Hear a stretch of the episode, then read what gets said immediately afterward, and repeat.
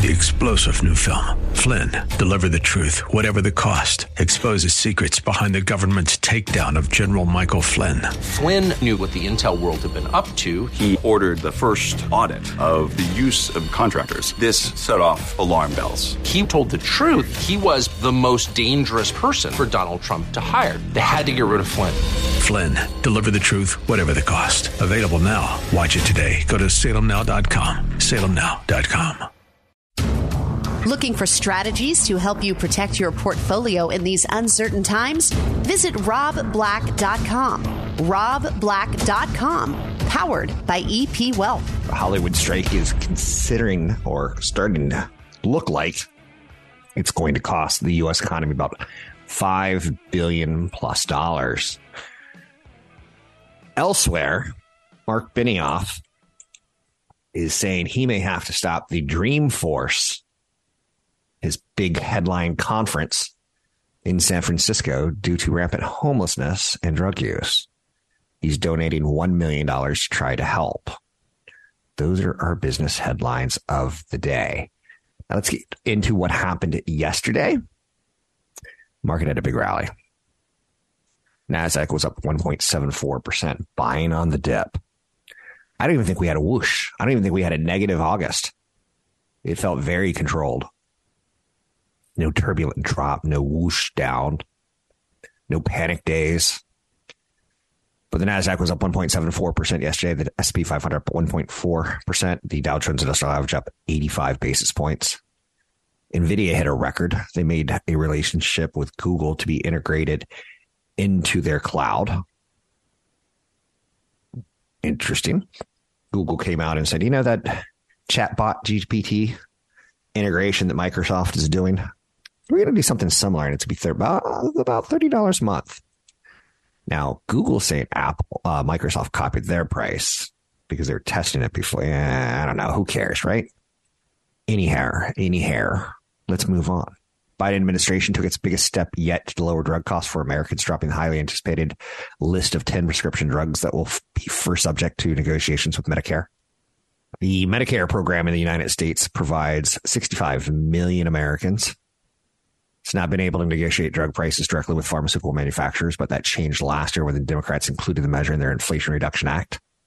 People like paying less for drugs. I think nearly 90% of Democrats and 77% of Republicans are in favor of the policy. The overwhelming support is probably due to the fact that in 2019, the U.S. spent about double on prescription drugs compared with peer countries. Pharma is fighting back. I think it's a pretty interesting story. J and J, Merck, Bristol, they've already sued the government over its Medicare negotiation. I don't know if I have a final answer on this one for you. Final answer. Um, but Americans should like that. that should be very nonpartisan. Hey, grandma needs her medications. I get it. Um, after my mom turned 60, she was on four, five, six, seven, eight medications really consistently. 800 516 1220 to get your calls on the air. Anything that you want to talk about, we can talk about. Plenty to talk about, right? Yesterday was a big day for um, NVIDIA and Google, both of them doing quite nicely. AI kind of had that buy the dip feeling. Apple sent out its save the date for its iPhone 15 release event, September 12th. Toyota is going to restart production of its factories in Japan today after a system malfunction caused all of them to shut down. There's nothing really, really shocking as far as headline news goes today, but I'll do my best to put together some stuff for you. The Apple iPhone 15 looks like a bargain. Um, don't you love it when people say that? I don't know about you, but it doesn't look like a bargain. Media reports put the cost of the iPhone 15 base model at 799, the same price as the iPhone 14 model launched last year. But that's the number four selling phone. And that's number three, last year's Prime model, not the Pro or the Pro Max. Barron's calculated the cost of the original iPhone 15 in today's dollars using the Bureau of Labor Statistics. And in 2007, 2007, the $499 phone would have an equivalent value of purchasing roughly $730. But but the new iPhone has a lot more bells and whistles than the original iPhone did. I don't like these kind of comparisons. Um, let's talk about Dan Ives. He's been more right than wrong in the last 15 years when talking about the iPhone. When they send out a postcard saying, hey, save the date for September 12th, we start talking about what's going to be in the new phone. It's pretty well leaked at this point in time or speculated to near perfection. Minimal updates. Apple has been able to significantly cut the cost of iPhone production by manufacturing more of its own chips. A new iPhone with a more advanced camera, additional storage, faster speeds, essentially the same price point as the original iPhone, could spur a renaissance of growth for Apple over the next 12 to 18 months. Dan Ives previously said the iPhone 15 could benefit from people choosing to upgrade their old models, which it does seem to happen. It feels like the phone at two years, it's good, but at three, it feels really, really old. Ives rates Apple shares with an outperforming $230 price target, implying 25% upside. He has one of the highest price targets on Wall Street. The average target amongst analysts, $201.78. In a cute note, though, Dan Ives said food, water, and their phones are the average person's biggest priorities. And I, I think he could pay for food in an investment. I think he can buy water investments for the long term and do quite well. Box, one of those internet cloud storage companies, down 8.7% today. Ongoing economic factors have affected their customers' IT budgets. Box shares are headed lower on that news. Weak corporate spending on IT. I don't believe that. We're seeing big corporate spending on uh, AI powered chips that's going to lead into more software, more hardware, more storage. And that's right where Box should be playing. Oil prices rise today as Hurricane Idalia makes landfall in Florida. Isn't that kind of fun when a hurricane could affect your investments? A lot of professionals really like the energy sector right now. Best Buy is highlighting how they have less shrinkage than other companies like Target and Walmart shrinkage being theft from the floor, people walking out the door with it. Um, it's kind of interesting reading what they do well. They have one entrance, and they typically have a really, really big guy by that entrance. It never, ever dawned on me that they would train a big guy to basically be an asset protection employee to handle security threats such as theft it only never occurred to me because I can be ignorant and dense too. I've been in Best Buys and I'm like, usually, that's a pretty big guy at the front door. He looks like he could be a bouncer on a Friday night at a club. One never dawned on me that put two and two together. I just like, okay, he's the security guy. I get it, but especially trained to be at the front door for that one reason. Best Buy also locks away a lot of their merchandise. They're also doing a thing where if you use your phone and scan while you're in the store that you can go and pick it up at the cash register when it's time to pay. They've done some pretty innovative things to get you to purchase, including why don't you shop online and then pick it up and we'll bring it out to your parking space. One of the things they like about that is fewer people in the store. Fewer people to keep eyeballs on with security. Again, I did not think that way. You can find me online at Rob Black Show, Twitter Rob Black Show, YouTube Rob Black Show. I'm Rob Black. You are listening to the Rob Black Show podcast. For more information on EP Wealth, visit robblack.com. That's robblack.com. So I've been doing this professionally for 20 to 25 years, probably like 23. That's why I say 20 to 25. I enjoy talking financial media with you, giving you hints, tips, and tricks to succeed. I won't be doing this forever. Um, as I age, more and more people around me are like, go enjoy life. You've got a lot of money. Enjoy it. And there's an absolute truth to that. I watched CFP Chad Burton's presentation this week, um, or last week is the right way to say that on Thursday on the seven readiness readiness retirement tests or seven retirement readiness tests. And one of them is do things now because when you're 70 or 80, you're not going to want to do them. Totally agree with that. The 50s and 60s are probably my biggest splurge years. The 70s and 80s, I'm going to be slowing down. And then Bob Barker, 99 years old, dies in a chair watching Two and a Half Men. Oh, he still had a sense of humor on his way out. well, it doesn't cost a lot of money to be sitting in a chair watching nine and Two and a Half Men. I think we all have a family member who, as they aged, they aged in front of a TV. My mother did. For sure. So I saw a story yesterday. Credit card debt, and I want this. I like to tie a lot of things together. Credit card debt is at an all-time high. Okay, troubling, right?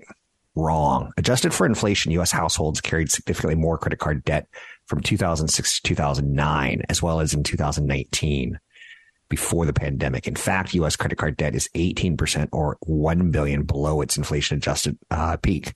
Now, again, not great news, but putting it that way certainly makes a little bit more sense.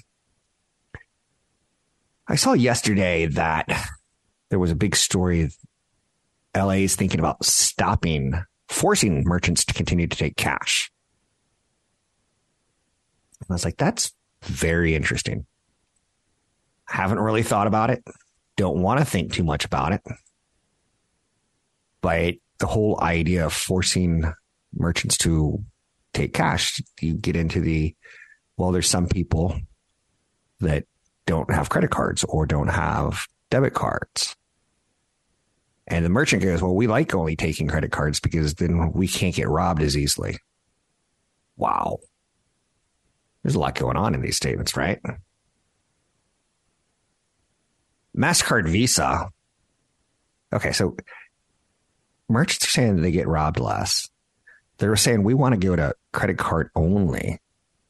LA is saying like no no no you have to continue taking cash because there's some people the elderly and um, lower income communities that that don't necessarily have access to credit cards. Visa Mastercard prepare to raise credit card fees is my next story. Do you see where this is going? Visa and MasterCard are planning to increase fees that merchants pay when they accept customers' credit cards. The fees include increases that will start in October and April. The changes could result in merchants paying an additional $502 million annually. Keep in mind that Visa and MasterCard win when merchants raise the price of steak, when they raise the price of milk and eggs, when they raise the price of vacations that credit swipe is, is tied towards a percent. There's volume and there's percentages. Increasing the network fees will make up a little more than half of the revenue. The change could result in merchants paying 502 million extra dollars. There'll also be some more interchange fees, which are called swipe fees. Merchants pay these fees when shoppers pay via credit card.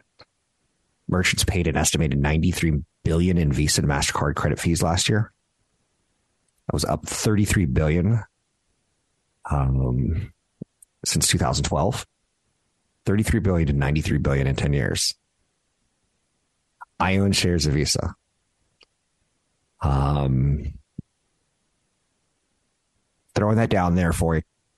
There's always going to be a bias in my stories, but do you see how I tied all those three stories together? Especially with LA saying, you know, we we need to make sure that elderly and lower income individuals have access to stores. And then there's then there's the uh, total damnation game where I have three major credit cards. I've got four to five credit cards. Um, three that are my almost everyday use that cover either restaurants or gas stations or grocery stores, hotels, tickets, um, everyday purchases like dog food. All three of those cards get between two and four percent off for me on the swipes. You know who ends up paying that? The person with the debit card or cash. Because merchants aren't like, yeah, we're gonna give a discount. We're gonna give these these you know rewards. Yeah, right. That's kind of kind of a jerk having uh, point cards, right? I feel it a little bit. I feel it a little bit. In today's most shocking story that I can find you, dating apps Match, Bumble, and Grindr are planning to add a five hundred dollar a month fee uh, plan. Subscriptions have proven one way to persuade more people to try a paid tier. Match has seen significant demand for its new weekly subscription of UK based Generation Z women switching to a paid Tinder plan jumped 73%. Women. It's always been known that women uh, rule the world, but you never thought of them as the ones paying for the hookup or dating sites. Men will find a woman, it seems, but then again, I'm wrong. Because 73% of Generation Z women are paying for a Tinder plan. Boost and Hinge was similar. Match says they see significant demand. The weekly subscriber income is less stable.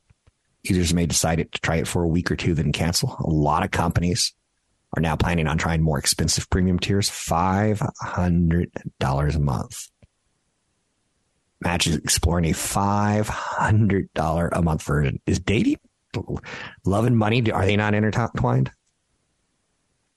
Bumble, which already has a weekly offering, will start testing a premium tier later this year, along with a cheaper option specifically aimed at Generation Z. Grindr said it has a new weekly option. It's driving monetization and it's looking at cheaper options with a pre, uh, via a premium tier as well.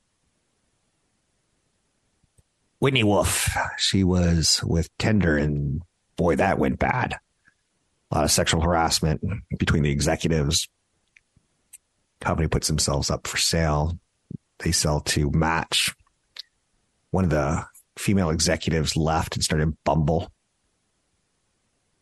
And her quote, and I, I really liked her as a CEO, Whitney Wright, uh, Whitney Wolfe. She said that they feel that the relative value of forty or fifty dollars a month for their special someone feels exceptionally low. I during um, COVID, Whitney Wolfe did some really cool things on like let's do video dating, let's do Zoom dating, and um, they changed the company and it worked. Very uh, savvy business person. You can find me online at Rob Black Show, Twitter Rob Black Show, YouTube Rob Black Show. Trying to understand business plans. Did you get my point on Visa and Mastercard? As long as we are an economy, a world economy, I see them doing quite well. I do not see a disruption of Bitcoin or other digital currencies. You can find me online at Rob Black Show, Twitter Rob Black Show, YouTube Rob Black Show. Visit the Rob Black Show online at robblackshow.com. Listen to archived podcasts, market updates, and information from EP Wealth certified financial planners online at robblackshow.com. Pepsi turned 125 years old. Interesting, right? You can invest in Pepsi. When you invest in Pepsi, you're investing in Doritos and many other things when you invest in Doritos and Pepsi, you're investing in grocery stores and how there are so many suppliers, not that many that can fit into a grocery store. So our food supply is controlled by basically eight global companies, um, publicly traded. Very interesting when you think, start thinking about what sort of food we're eating and the costs and how they play the inflation game.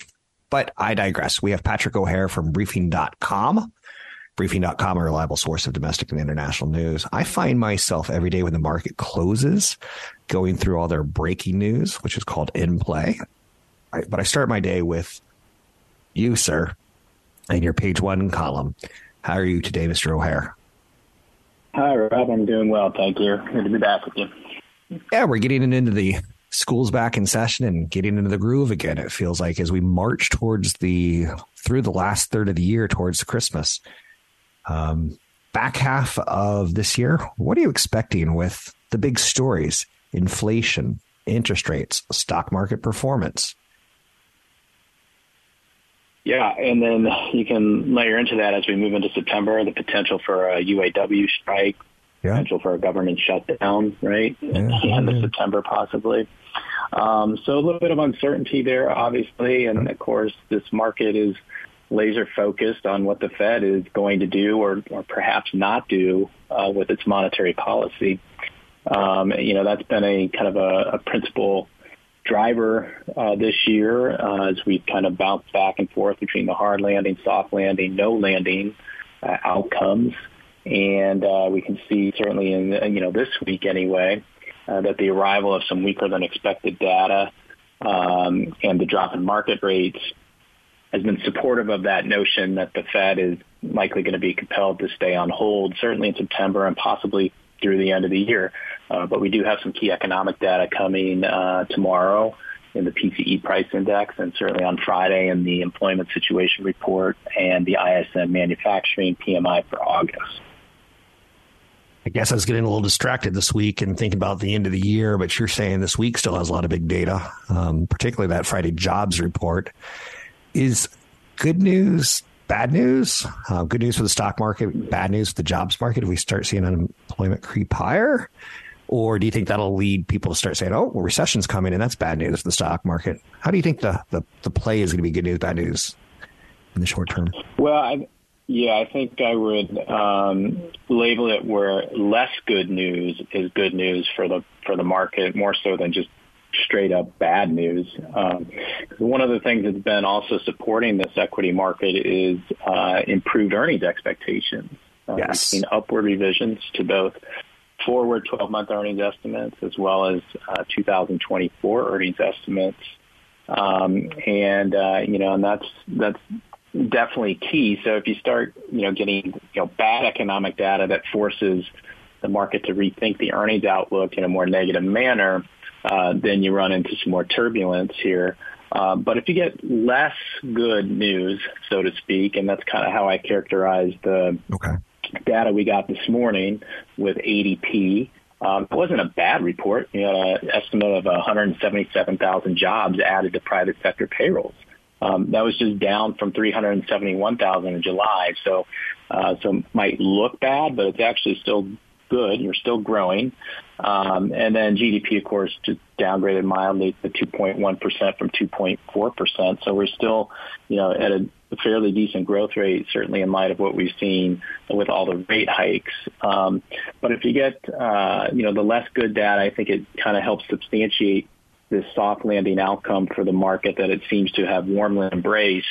Uh, and it's embraced it with the thinking that uh, the Fed uh, will be more confident in thinking that its um, tightening has has been working and that it doesn't need to go further because we then run into the you know not run into but then we start seeing the lag effect of the prior rate hikes you know, work their way into the economy and more and, uh, and lead to that slower growth that the Fed is wanting to see and which it, you know, hopes will certainly lead to continued disinflation and a move back to the 2% inflation target. Interesting stuff. Um, tech looks like yesterday, and I don't like doing the day by day, but sometimes I get caught up in it. It looked like yesterday was kind of that buy the dip mentality where not you, but market analysts and market commentary has been setting me up that August and September are going to be slow, not a lot of information. We've had a big year up until August. Maybe expect a 10% correction. Then we can get back to the earnings that you just talked about and a potential rally for the market, talking about inflation coming down and interest rates maybe going down in 2024, 2025. Um, do you, do you believe there's a buy the dip mentality that's still out there and there's no other alternative? It, it suddenly came back yesterday like, ooh, that was a fast little correction. Yeah, um, well, I don't, I don't think it's, um, you know, the buy the dip mentality is still alive and well, um, okay. and but there are alternatives out there. Uh, yeah, there are. We've discussed that before. You know, when you have you know, treasury yields at the short end of the curve uh, north of five percent. Um, you know, um, that's attractive, right? Uh, you have money market funds that are yielding north of five percent, right? CD rates, right? Some of the more, you know, the safer, less risky type investments. There are alternatives out there where there hadn't been uh, uh, you know, leading into, you know, the, the, the Fed beginning this tightening cycle in March of 2022. Um, you know, savers were at a real disadvantage because there were, there was no yield to be had without really taking on an inordinate amount of risk to get it. Um, so, uh, but but we, we are seeing, as you allude to, like certainly the past three sessions, there's been this willingness to come in and buy the weakness in uh, in the mega cap stocks and most growth stocks, and that's been helped along by the fact that you've seen interest rates come down over the same time. Um, and that's been an important factor here. Now, would caution listeners that the volume associated with these moves has been remarkably light. Um, Tuesday's trading was the lowest full day volume of the year. Um, and, uh, you know, uh, that could, you know, can go either way, you know, but as I also said in a page one column, a gain is a gain is a gain, right? If you're looking to sell at higher prices, well, you've got that opportunity. It doesn't matter what the volume was, but, you know, the market went up. Um, but it, it does point to a lack of uh, true conviction in, in our estimation, and we have to be mindful of that as we move into September, October, that period when you're going to have trading desks fully staffed again, and the market to back uh, to business as usual, uh, so to speak, which we haven't really seen here. Um, you know, August, in our estimation, kind of ran in, in a way that you know, we should have seen. You had a big run leading up to it. We saw some typical consolidation activity, but because there wasn't any meaningful change in the fundamental news flow uh, in a negative way, that willingness to buy the dip in stocks, uh, you know, continued. And uh, you know, if you're looking for, you know, an inflation beating return, um, you know, it's nice maybe to get 5% on a treasury yield, but it's better to get 17% on the S&P 500 right now. So, uh, so there are other alternatives out there, but the stock market is certainly still an alternative for investors. I always like asking you the final question when we have time. Anything that you're working on that you want us to know? That's my way of cheating and saying you're a smart guy tell us what we should be thinking or tell us what we should be seeing or looking at or experiencing. Well, I think, you know, one of the things I'm considering, and we touched on a little bit, just I didn't know we were going to go there necessarily, but, you know, this idea of, um, uh, of, of, you know, maybe what we should be cheering for, or not cheering for, but looking for now and hoping for uh, is less good news. Um, because you want the market to settle down with this idea that that market rates have peaked, that the Fed funds rate has peaked, uh, and that the economy, while you know maybe growth has peaked, uh, isn't going to fall off a cliff here, and and you get that you know that long-awaited um, ballyhooed soft landing uh, come to fruition. Um, so could be looking at things uh, a little bit from that angle. Uh, I say that though uh, respectfully, knowing that we have yet to see the uh, personal income and spending report for for July, which is out tomorrow, and then also that employment report um, on Friday. So it might get a little bit more specific, granular in terms of the big picture column this week if there's something in those particular reports that uh, lends itself to a, a big picture idea the personal spending that you're talking about, and we have about a minute, um, that's hard data. That's real numbers. Whereas the consumer confidence that we got yesterday, that's kind of like, what do you think's going on? And what do you think about current expectations? What do you think about future expectations? Um, hard data versus soft data. Do you have any thoughts about, do you prefer one versus the other? Yeah, and I think that's a great thing that you're highlighting there, Rob, um, because it is a, a big thing. You know, consumers might say one thing, but they do something entirely different, which is what you see in the hard data. Um, and, and you have to put more of a premium on that hard data because that's, that's a reflection of what's actually happening versus what someone is feeling and, and thinking they might do. Um, you know, the personal spending data is, is going to tell you exactly what they did. And in our estimation, you know, that should take precedence over any soft survey data. Sounds good. I'm going to let you wrap up a little bit early so I can give you a healthy long plug. Thanks very much. It's Patrick O'Hare with briefing.com, a reliable source of domestic and international use that you can use. I've been using the product for 20 plus years. Um, I really think the whole site's awesome. Um, and again, I say that because I, don't, I don't really like sports. I like finances. Um, so there's a lot there for me. Stock market updates. They have something called live headlines that are in play. Um, you can put in your portfolio. For instance, I've put in a portfolio, so it sends me an email in the morning, in the afternoon, in the evening of roughly 20 stocks that I follow that are kind of newsworthy for a show like this. I like getting the alerts sent to me, pushed to me in case I missed them that day. You can find out more at briefing.com. That's briefing.com. I'm Rob Black. Find me at robblackshow.com. This interview featured on The Rob Black Show is brought to you by EP Wealth. Learn more at robblack.com. So I'm working on data for you on Instacart, the IPO that's coming. The company shelved its IPO plans back in 2022 as soaring inflation, the ongoing war in Ukraine, and the recessions on a global level kind of derailed the excitement in the industry. Online grocery is the largest category of e-commerce that Amazon does not dominate, which is why that if you have the technological know-how, you have an advantage at this point in time. I used Instacart during the pandemic for sure. Food delivery startup Instacart has seen robust growth due to probably a lot of pulling forward during COVID, right? Company reported 2021 revenue of $1.8 billion. What I like to do is see what's the total addressable market. I don't care that they do 1.8 million dollars. That's 1.8 billion. It's not to me is how many billion is that market? And I don't care if they're making money or not. Early on, that's not the point. In my opinion. How big can the market get? Um, what are their technologies that they're using? Growing slice of the market um, is attractive. But how big is the market? It's expected to be let's see if I have that number. 30 uh, eMarketer believes Instacart's grocery sales will jump.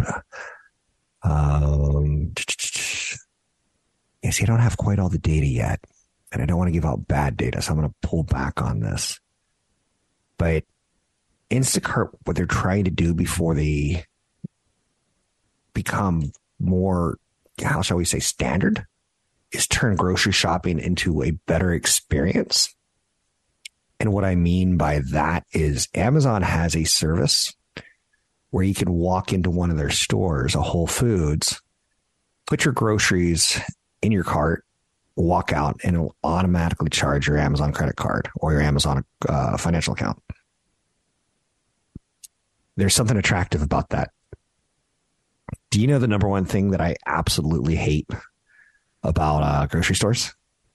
Sometimes you get in and you see that the last two, three years have been tough on them and that they have labor shortages. And those labor shortages have basically created longer lines.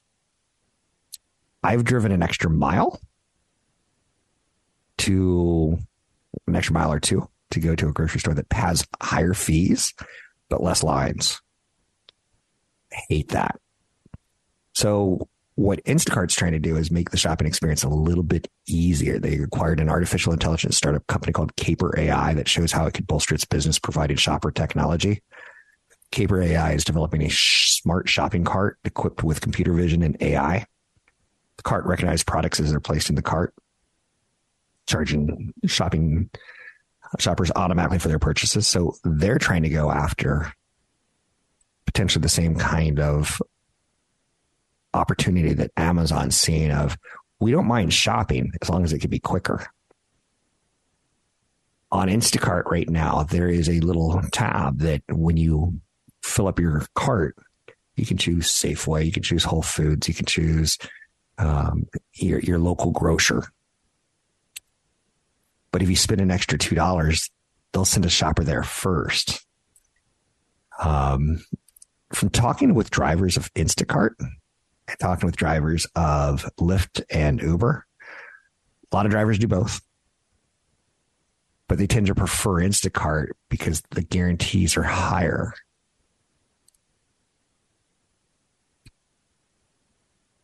Instacart slice of sales is expected to slide from 21.5% to 20%. So they've got about a one in five percent um, opportunity, a one in five chance opportunity of capturing you if you're going to be doing shopping. What's impressive about it is they can usually have the groceries to your house within an hour.